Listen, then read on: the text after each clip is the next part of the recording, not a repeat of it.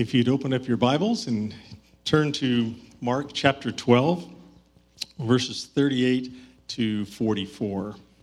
Then he said to them in his teaching, Beware of the scribes who desire to go around in long robes, love greetings in the marketplaces, the best seats in the synagogues, and the best places at feasts, who devour widows' houses and for a pretense make long prayers.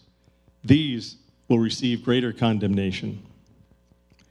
Now, Jesus sat opposite the treasury and saw how the people put money into the treasury, and many who were rich put in much. Then one poor widow came and threw in two mites, which make a penny. So he called the disciples to himself and said to them, Assuredly I say to you, that this poor widow has put in more than all those who have given to the treasury.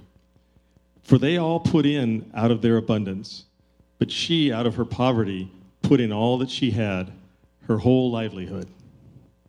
Well, I hope you'll keep your Bibles open with me as we look at this passage from Mark chapter 12 here at the end of this chapter. We've been in this chapter for a while. There's so much that has taken place in it. We continue with Jesus in his tour of the temple and of Jerusalem. And the more I read this section of Mark, the more I get the impression that Jesus and his disciples, who have spent so much of their time in the countryside of northern Israel and the countryside and villages there, are making their way through each important spot in Jerusalem and in the temple. They're, it's like Jesus is taking them on a walking tour of the essential religious center. And Jesus is bringing them deep and profound glimpses, not so much about the city, not so much about the temple, but about the gospel of the kingdom of God to which these things were to point and of which these things were a shadow. Now, as Jesus goes about his walking tour of the city, his authority has been challenged. We saw that before chapter 12. We've seen how he has been suspiciously questioned by various members of the Sanhedrin. And each time he's overcome the interrogation, so that last week he begins to open up and reveal even more about himself, and particularly about the Messiah, about who is the Christ. So today we see Jesus step aside, okay? And he's going to step aside and he's going to teach his disciples. So far, most of what's been happening in the temple has been very public, a lot of his teaching has been very public.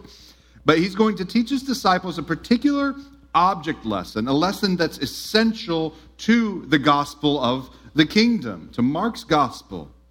I would argue that the central theme verse of the Gospel of Mark is actually found in Mark chapter 10, verse 45. We looked at it a number of weeks ago. Chapter 10, verse 45 goes like this For even the Son of Man came not to be served, but to serve. All right, pause, hear that? Do you hear it? And to give his life as a ransom for many.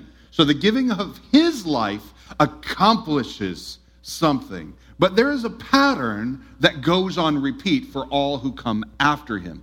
His giving accomplishes functionally an it is finished moment of the gospel.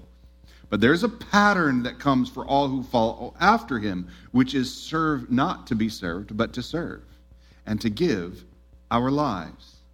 In our passage, Jesus steps back and he makes an observation uh, from which we can observe the way of the Christ. And the way of the Christ, the way of the Messiah, is a remarkable contrast to the religious leaders that Jesus is going to draw our attention to today, specifically the scribes. We'll look at them a little closer. And then Jesus will use the least likely of candidates as a sort of foil to, to illustrate the way of his kingdom. This is what we'll see in just a few moments. Heavenly Father, I pray that you would work in the midst of your word, that your spirit would impress upon us understanding, not only understanding, but faith to receive the benefit of your word. Your word would work in human souls this morning. Your word would work in the midst of the congregation, and your word would work so that it multiplies and increases in this county. Lord, if you would do that this morning, we would say that's miracle. So, Lord, we ask for the miracle of your grace by your spirit and word in the midst of your people this morning, not only here, but across the churches in this county and in your world. Thank you, Lord. We trust you for these things. Amen. This morning's passage is broken into two sections. If you have your Bible open, you can kind of see the sections right there in front of you. In the first section that we look at, beginning in verse 38, says, In his teaching, he said, so he's still teaching in a relatively public fashion, and he says, I mean, a ridiculously controversial thing. All right? Something that's probably going to get him in a bit of trouble here real soon. Not that he's in, not in a lot of trouble already. We, these people are, after all, looking for an opportunity to kill him, according to Scripture. All right? But he says, in his teaching, he said, Beware the scribes. All right? That's how this passage begins. The scribes are an interesting group in the Gospels. We've seen them show up a few times. We see them, them show up in the other three Gospel accounts, and Matthew and Luke and John. On many of the contentious issues of the day, even in Mark, we actually see that Jesus finds himself in basic theological agreement with this group of religious leaders, a, a, basic fundamental theological agreement with the scribes. Yeah, the, the ones he just said, beware the scribes. Ultimately, as, as much as they would agree on the theological points regarding the resurrection, they would actually agree about the lineage of the Messiah descending from David. They, the scribes, at the same time, uh, while they agree on the essential, would not agree on the essential nature of the gospel of the kingdom of God. And so what they do is they find themselves on the outside of the kingdom. And Jesus is warning them as much as we would agree theologically on a number of points, they are actually outside of the kingdom of God. One of the reasons that I mention this is that we should be careful to understand that Jesus is making a generalization in his teaching in today's passage. That's important because, man, do we love to take groups from the Bible, keep them groups, and then just hit them. You know? We make them the bad guys, which simultaneously, what's it do for us? Makes us the good guys, you know? And so we just rip on the scribes. We ought not to think that Jesus is giving us a warning about every single individual in the scribal tradition. Jesus isn't accusing every single scribe of self righteousness or unjust self advancement, but he is telling his disciples to open their eyes and to see the, that many in this tradition, who though they're esteemed in the religious culture, are actually in danger of being those who are outside of the kingdom itself. That's the warning, the essence of the warning that Mark is recording for us in our passage from Jesus today. I think that there's an opportunity for us to step aside and reflect for a moment. Let's do so. Think about it. Crosspoint Coast, if you've been around for any amount of time at all, you will notice, especially if you were stuck for an hour and a 15 minutes with me in a partnership course, you'll see that we're kind of big on this theological truth thing. We esteem truth. We, we search for an accurate account of the things of God, which, by the way, is what the scribes were doing, at least. They were seeking an accurate account of the things of God, they were theologically serious. I've often thought that if I were to have participated in the theological culture of Jerusalem and the historical moment in which we find the Gospels, that I would probably find myself labeled as a scribe. Uh, it's my guess. And yet, it's about just such a group that Jesus offers a warning beware of people like that. Beware the scribes. Beware of people that might find themselves even in a tradition like ourselves, theologically serious, searching out carefully the things of God, giving great attention to the writings of God. And when Jesus puts forward this caution to his disciples. He doesn't point to their theology, he doesn't take issue there. What he does is he points to their character. See, I like thinking about theology, I like being theologically serious. We're going to talk about character now. Do we have to do that today? Right? Because there might be a warning for us. Maybe we ought to be warned. Elsewhere in Scripture, we're warned in this way. In 1 Corinthians chapter 13, verse 2, in the midst of a series of warnings, it says, And if I understand all the mysteries and all knowledge, and have not love, I am nothing. Are we warned? Beware of me, Jeremiah. Beware of us, church. Beware of our theological seriousness if we have not love. So, what about the scribes does Jesus find so dangerous? What's so dangerous about these theologically serious group of people? Look at verses 38 and 39 with me. Beware the scribes who, and now we're going to find out why to beware, who walk around in long robes and like greetings in the marketplace. They have the best seats in the synagogues and the places of honor at feasts. We'll pause there. There's more that he has to say. But this is Jesus' concern. They want, they like to be honored and elevated. He, he calls them out for their long robes and greetings. They, they've learned all the cultural and religious practices that would draw attention to themselves. Their robes, were uh, perhaps expensive, though perhaps not. The scribes were not known for being wealthy like the Sadducees were, another group that was in the Sanhedrin, okay? The scribes weren't known for their wealth, they were known for their shows of piety. All right, their, their, their displays of their religious practices. More important than whether or not the robes were expensive is that they were a sign of a devoted life. Okay? Numbers chapter 15 is where we get a, a, little glimpse into what were these robes that they're wearing. Numbers chapter 15, verse 38 says, Speak to the people of Israel and tell them to make tassels on the corners of their garments throughout their generations. So they should still be doing this. Put a cord of blue on the tassel of each corner. Why? That's just weird for a command for religious people. It shall be a tassel for you to look at and remember all the commandments of the Lord and, and to do them, not to follow after your own heart and your own eyes, which you are inclined to whore after. Now, that's an important phrase we should come back to in a bit. We are inclined to go after the things of our own eyes, but rather the tassels were there to remind them of the things of God. And what are they doing? They're walking around with the robes to remind everybody who is there of the things of themselves and their own self righteousness and how good they are at remembering the things of God. Which means you're not what? Remembering the things of God, right?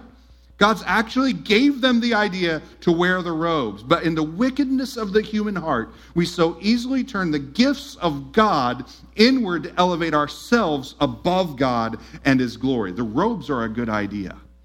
What's going on in the heart of these scribes is not.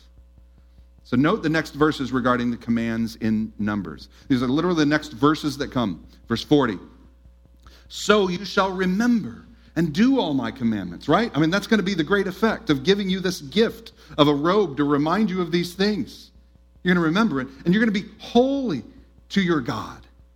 I am the Lord your God, who brought you out of the land of Egypt to be your God. I am the Lord your God. He says again. You see, the purpose of the robes and the tassels were not to point to your self righteousness. The purpose of the robes and tassels were to remind you of the righteousness of our God and the holiness and the glory, the lordship and the godness of his way to remind those who wore them that they were bound by dependence upon the Lord, who is their rescue and salvation, just like they were out of Egypt. You belong to me. By my grace, by my kindness, by my holiness. The Lord is God, not the self. The Lord is holy. We're the ones that need the reminders. And here they are, walking around the temple courts with their reminders that who is holy. Right? The robe's a good idea. They're just looking at the people instead of the robes, do you see? Today, I might think of a big calfskin leather Bible with lots of ribbons hanging out, right? And we strut those things around to demonstrate just how many chapters I've been busy reading this week. I'm just checking. I've got four Just making sure. Now, what you don't know is this Bible actually stayed here, and I have a different Bible that I use at home. I remember years ago, I actually bought an extra ribbon thing, and I actually pinned it in the back so I could have an extra five ribbons to put in my Bible. It's a good idea to remind me of all the things to read in my Bible, but if I walk around like this on a Sunday morning, do you see? A good idea just became a problem. All right, we have we don't wear robes. We don't wear tassels on our robes. But we have lots of good ideas that become idolatry. And perhaps in a digital age, some of you are like, I don't know how to put ribbons in my digital Bible. You know, I would if I could. You know, maybe I'll just make my home screen a verse and carry it around like this on Sunday morning, right? In a digital age, it might be but like taking a selfie of our most recent devotional book with a nice blurred background of, of coffee, right?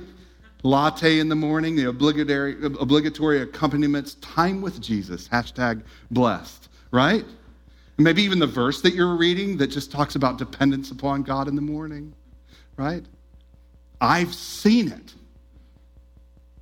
I'm not going to talk about whether or not I've ever done it, but it happens. It is in the human heart. And then he goes on to talk about the best seats and places of honor it's a little difficult for us to get this because we don't necessarily live in an honor culture, right? We don't, we don't like set aside too many seats in sort of normal daily life. It's, for instance, in Mongolia, a far more honor culture than we have here in the US. When I entered a ger, which is their word for a round tent home that many in the culture live in, I was told that when I entered the door, I was to turn left and then to follow the circular home around to the seat that is opposite the doorway. Now, understand in Mongolia, it is very cold. In UB, Ulaanbaatar, where we were, it's the coldest capital city in the world, okay? And so, where is the seat of honor? Far away from the door where it's warm, right? And it was reserved for an elder male in the home to sit there. And just to the left of him, equally opposite the door, was his wife. And I was told that when I enter with my gray beard, the family was wanting me to have a nice close spot to the warmest place so my old bones don't just get brittle, right? I took it. Thank you. I like it. I appreciate that. You see, an honor culture is actually quite good. Let's let the old guy sit in the comfy seat. That's probably not a bad idea. The younger kids can handle it. We have something similar in my home uh, growing up, we, in, uh, particularly in the homes of my uncles. We would enter into their homes, and in each of the homes of my uncles, you got to understand, my mom is one of 10 siblings. So I got a, a pile of uncles to choose from, and we would enter into their homes, and there was a recliner, okay? If one of the cousins was brave enough during the course of the day to sit in the recliner while the uncles were at work, when the uncle would come home and we would hear the sound of the V8 diesel engine sitting in the driveway as he just lets it sit a little extra long, I think just to let the family hear it roar for a little bit, you know? And he comes in exhausted and sweaty, baked in the sun as he's been working on the roof all day. All my uncles were contractors of some kind, building, repairing homes. And when we would hear that sound, we would pop out of the chair and find somewhere in the house to be other than in that chair, because you see, the chair was a place of honor. And our elders, our uncles, would sit in that chair. And we would all aspire to be like the uncles. I still do. I'm older than them now than I was when I would look at them in those chairs. And I still want to be like those uncles. I still want a recliner. Finally got one and it's too small for me. All right? Here's the thing though our uncles didn't begin that by kicking us out of their chair. You see, there's something a little, little weird about that unless the kid was puffed up and needed to understand honor no, it wasn't to be puffed up in the pride of his position. It's, it's one thing to honor and teach those around us, to grow up, to honor and, and to exalt a, a beautiful position that my uncles occupied in the, the, the place of the family. But here's what happened. In the midst of all of that, my uncle would certainly sit down in his chair, but he wouldn't gather all the children at his feet. He'd take us up on his lap and we'd play and we'd talk about his day. And we all wanted to be contractors when we grew up. I don't know how to do a thing with a tool, all right? But man, would I love to be like my uncles. One practical application at Crosspoint Coast is this. This is actually why we don't have visiting missionaries or church planters sit in special seats at the front when they come into town. Just a little while ago, we had the Mentons sort of sitting along there. When the Dumfries are in town, they sit somewhere over there, you know? And yet, at times, even during the course of the service, we will give thanks for their presence in the midst of the church. Not in a seat of honor, but in the midst. We honor them in order to give thanks to the Lord who's calling them into his service to teach the congregation the joy of partnership in the gospel. It's not the intention to exalt someone, eh, certainly above the place that the Lord alone occupies. He's the head of the church, and all the rest are body, right? The intention is to exalt service, to hold up and honor what Jesus honors which is those who demonstrate for us in a beautiful way what it is to be a servant of all. Is that not what it means that the, the least will be counted as the greatest? It isn't that they get out of the least seat, it's that they stay there because that's the beautiful place to sit. Verse 40, we need to keep moving, right? We got a couple things to cover. Verse 40 says at the beginning, those who devour widows' houses. Man, could we talk about this one for a while? We only have a minute. It's unclear how exactly they devoured widows' houses. The tragedy is that we can actually think of so many numerous ways that they might have. That's the really brokenhearted thing. One commentator says it this way it could be through excessive legal fees, through mismanaging their, their own advantage of, eh, of the estate, that maybe they were made trustees. Maybe they were taking these houses as pledges for debts that they knew to be unpayable. I mean, that's a good way to get a hold of some new real estate, is to put someone into debt under you. Maybe they were promoting the temple cult, which eats up the resources of the pious poor. Or more generally through exploiting their hospitality and trust.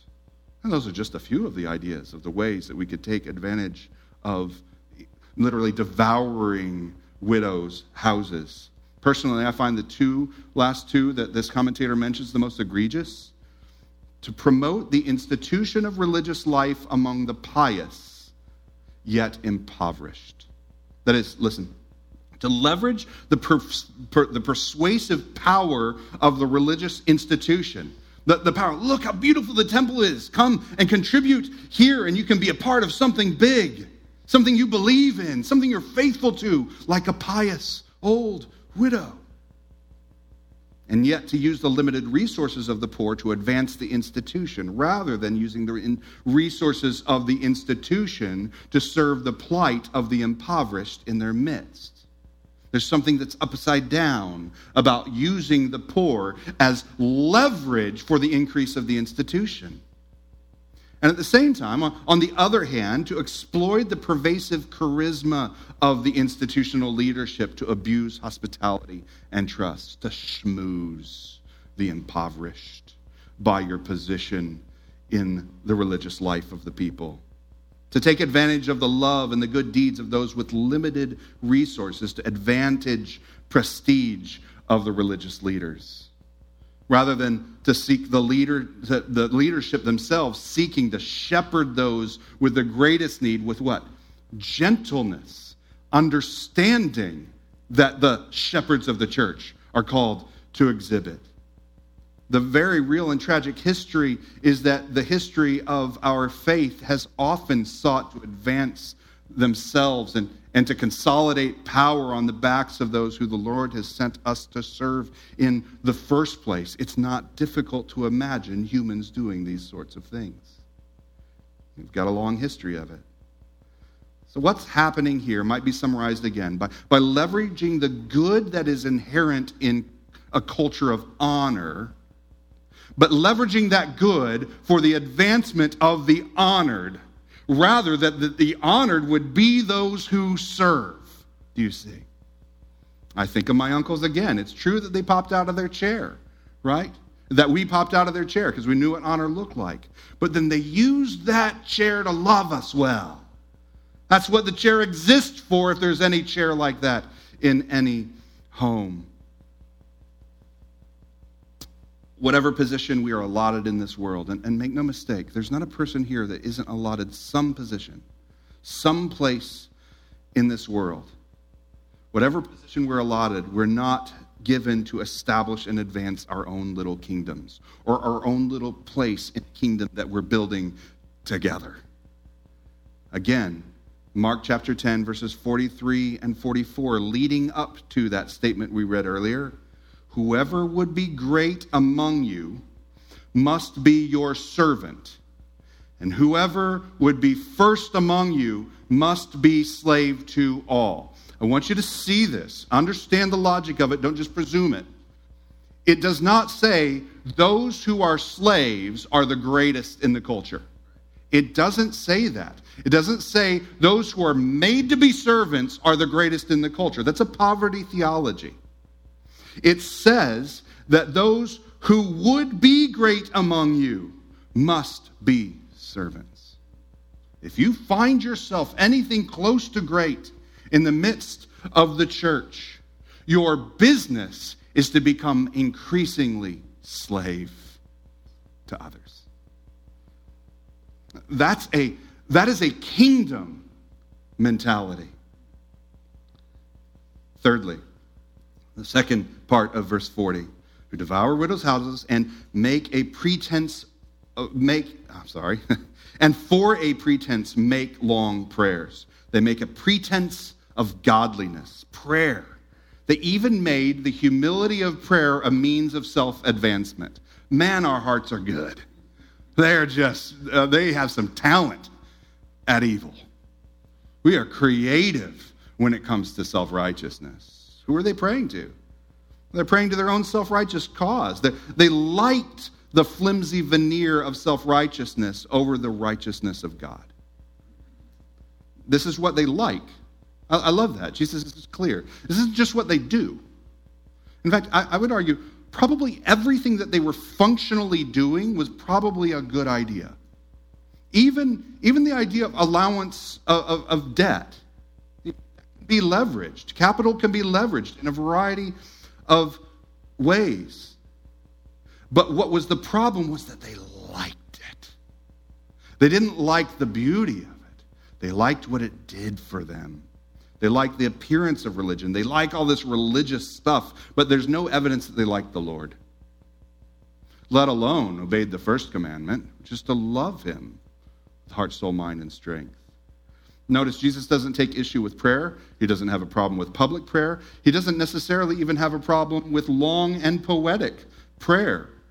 His issue is with pretense. They made a pretense of prayer.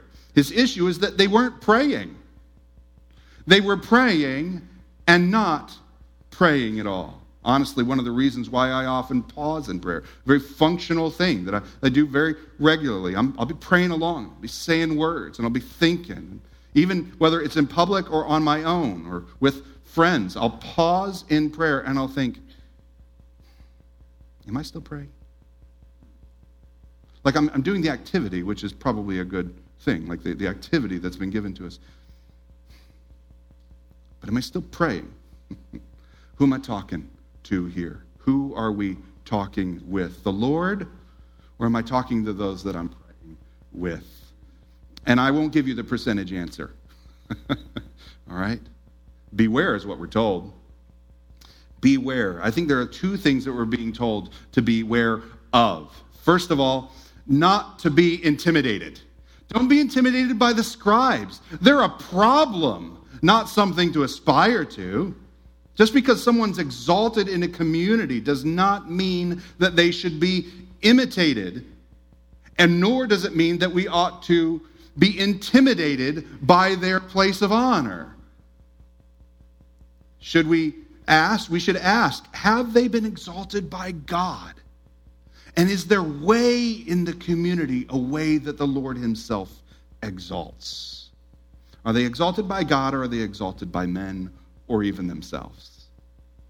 And then, I think the caution is not only should they not be imitated, nor should we in, be intimidated, but they should not be indulged. Beware, don't participate. We should be cautious not to participate in the perpetuation of self exaltation.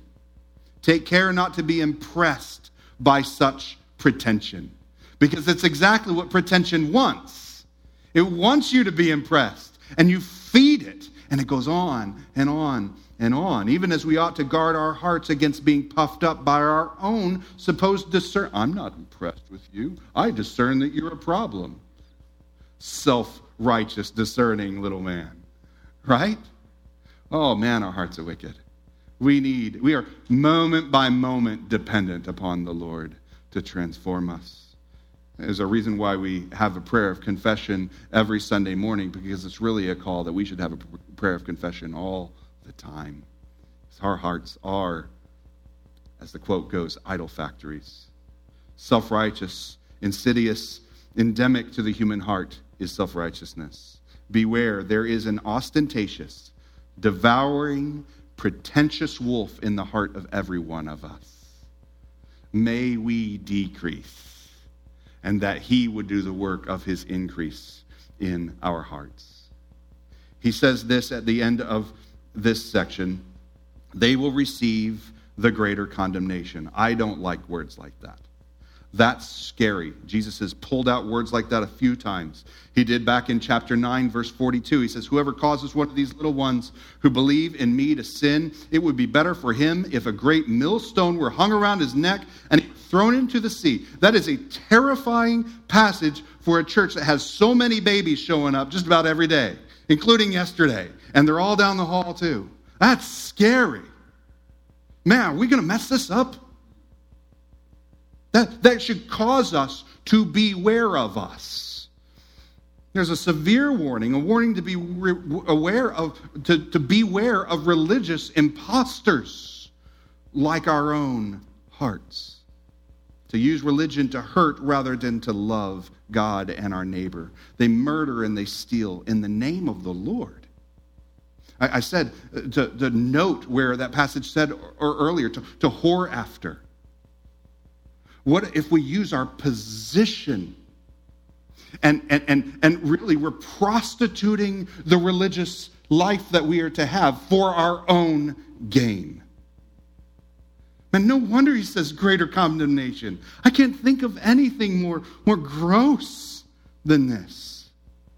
It's one thing to commit crimes, it's another to do so in the name of the Lord, in the name of self righteousness. For this reason, Jesus warns of a greater condemnation. So let's examine our doctrine. Yes, but let's also examine our hearts. Let us bring our hearts before the Lord and say, I think this is a mess. It's not just my mind. I don't even think it's just my practice that needs the examination of your gospel, needs to be made free. I think my heart has a problem. Desperately wicked. Heal me, Jesus. We should ask the question are we busy being right? Meanwhile, our self righteousness proves us wrong. But for those who are in Christ, you see, I read that and I'm like, man, I'm burdened. I don't want, I quit. I'm not going to be a pastor of that shepherding mess where we might get a millstone tied around our neck. No way. I'm out. We should all be out if that's what we have staring at us. But you know what the gospel of Jesus Christ says? That is our human heart. This is our propensity to puff ourselves up, build ourselves position, even on the backs of children. We're willing to do this. And that's why your heart needs a Savior on a cross. That's why I will never perform up to a level of not being worthy of a millstone around my neck. But Jesus Christ has taken your millstone. I can think of moments where I've used my platform, my position, my opportunity to build my little place in this world for myself. Did you know that Jesus died for that greater condemnation too? So, church, don't be afraid Beware. But don't be afraid, because the grace of Christ is greater than all your sin. Don't be afraid. Trust. Trust. Go up to the lap of the one who has the seat of greatest honor. Learn from him. That's what Jesus does, is he takes us to a place to learn. He teaches us something. He teaches his disciples something. He teaches us. And he does it in verse 41, where he teaches us that sometimes less is more. There's a theme, a recurring habit that Mark is recording for us. He sat down in verse 41 opposite the treasury. He watched the people putting money into the offering box. Many rich people put in large sums. The poor widow came, put in two copper coins, which makes a penny. And Jesus called his disciples to him. So Jesus saw a sermon illustration and he decided to use it. All right, he didn't even bother to write it on a note card. He just said, Y'all, I have something to teach you. It's interesting to, to imagine Jesus finding some inconspicuous seat in the temple, sitting down in there and watching the uh, activity of offering up to the glory of his name. Imagine that. Being Jesus, watching free will offerings in the temple. And he calls his disciples close and he begins to teach. He's going to give them an unexpected object lesson to drive home what he's been teaching us already this morning. He goes to the he looks at the offering box. It's a, a series of repositories of a variety of free will offerings that people could make in the temple.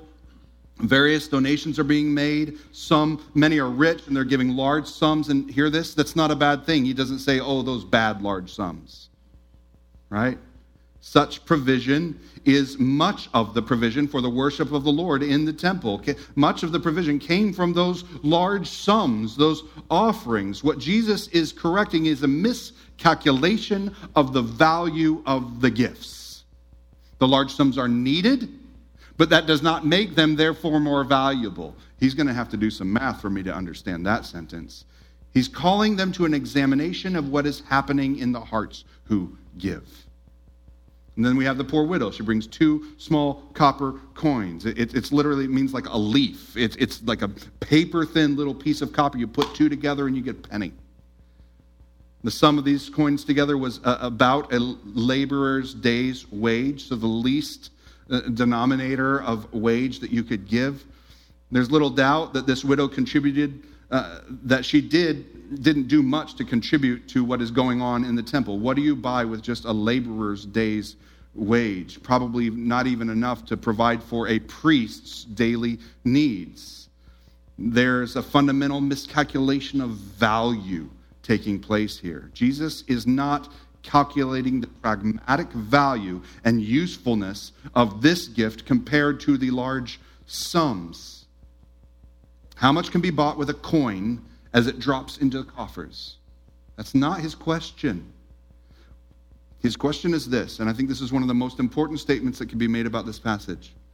The value of the gift is, an, is a valuation in light of grace through faith. In light of faith. And we've seen that so many times throughout the scriptures. Jesus interacts in different ways depending on the nature of the faith that is present in the life of the one who comes. And his conclusion, his valuation in light of the faith of this poor widow is she has given more than all. She has given, with whatever seat God has given her to occupy, she has taken the seat of servant of all. More valuable, greater value.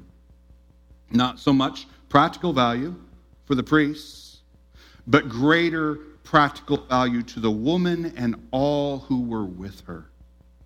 This was her provision for the entire day. What value was her gift to the temple? Very little. What do you buy with a penny in a temple? But what value was the gift to her? It was literally her daily bread. Literally her daily bread. She prays in the morning, Give us this day our daily bread and she goes to the temple and she gives it all. He says it is of greater value, and I think he's contrasting that versus greater use. It's true that the institutions of religion, the temple was instituted by the Lord himself. And it's true that the r- religious life has its institutions, and, and they can be good. But we ought, in that, we ought to be cautious of our own culture's individualism to reject every single institution. We have a propensity to do that, but that's not what's happening here. It's true that the institutions of religion could make little practical use of the coin. That, that, that, little, that little coin that, when pressed together, would become one penny. But the Lord does not deal in the economy of coins and commerce. Where does the Lord work? How, what, what is the valuation that he makes use of in this world? The Lord deals in the economy of faith and dependence. This is where he works. He uses these other things, but the valuation of the Lord is a matter of dependence and faith. And what great use to the Lord is this widow's great faith. Worthless coin, valuable faith. How many men and women have I visited in nursing homes who have literally been sidelined from the majority of religious institutional life? And if they have anything to give, it is a small fraction of too little of a check that comes once a month. But when I visit them, I hear over and over about their life of prayer. And they ask me, Will you pray for this? And will you pray with me? And can we pray together when I've been in these homes, these sidelined saints? What value? I look at that and I say, the Lord has a calculation of how many are redeemed. How many glorify God today because this old man, this old woman sit in their room and pray. And they give their daily bread, all that they have to give, their time, their greatest resource, day after day, until the Lord calls them home. We don't know until glory the practical benefit of the dependence of sideline saints. This woman is doing more than teaching us something about the value of contribution given in faith as a response to God. She's teaching us some important lessons that, that really Mark has been giving us for 12 chapters thus far. Just three things. This woman is a summary of Mark up to this point. She's a beautiful representation of the greatest commandment. I mean, Jesus has just been questioned, What is the greatest commandment, Master? And he says, You shall love the Lord your God with all your heart, all your soul, with all your mind, and all your strength. And she takes everything that she is, represented in two coins, her very daily bread, all that she was on that day, she takes it and she puts it in, and I says, says I, I love the Lord, my God, with everything. What part does her life of her life was not given in that moment? Second, she is for us a practical demonstration of denying self. When the scribes give us a demonstration of what it is to gain the whole world and forfeit your soul. That's Mark chapter 8. If anyone would come after me, let him deny himself, take up his cross, and follow me. Whoever would save his life will lose it, but whoever loses his life for my sake and the Gospels will save it. What's she doing? She's saving her life. What does the profit a man to gain the whole world and forfeit his soul? Third, where the scribes were strutting about the temple in their robes, making noise with their prayer, this woman came to the temple not to gather self righteous approval. What is there to approve of? Two coins. But the worship of the Lord. She came to worship. Perhaps she was the only one there doing it. She came to worship. For even the Son of Man came not to be served but to serve and to give his life. And she does in the form of two little coins. Friends, I look at that and I see beautiful sacrifice. I have so many stories of this during the course of my life that God has given me so many metaphorical and sometimes very real old poor widows. And I'm like, man, I want to be like that when I grow up.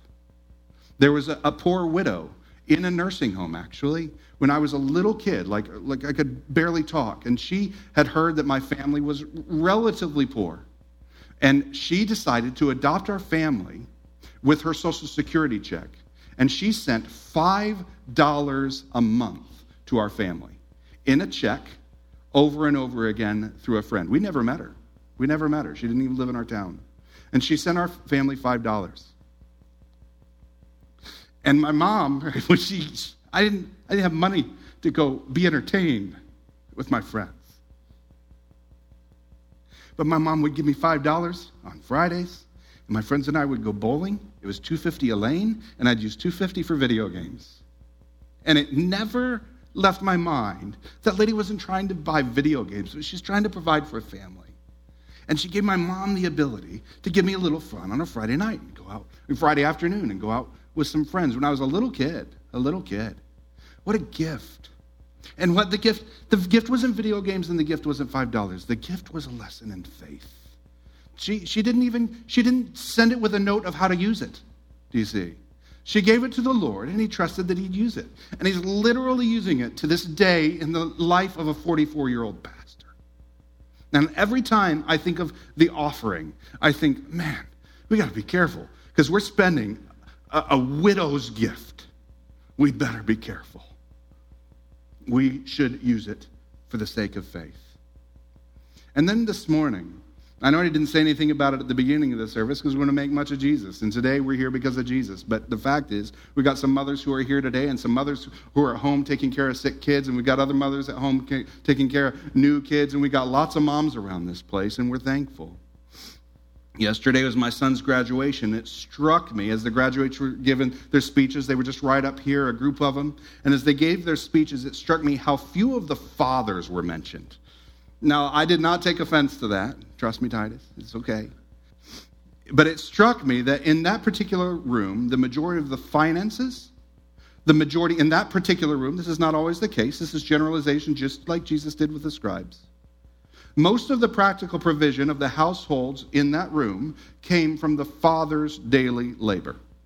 And he comes home and he's tired and he wants to sit in his recliner, right? But who did the graduates think? They looked at the room and they saw something akin to a widow's offering.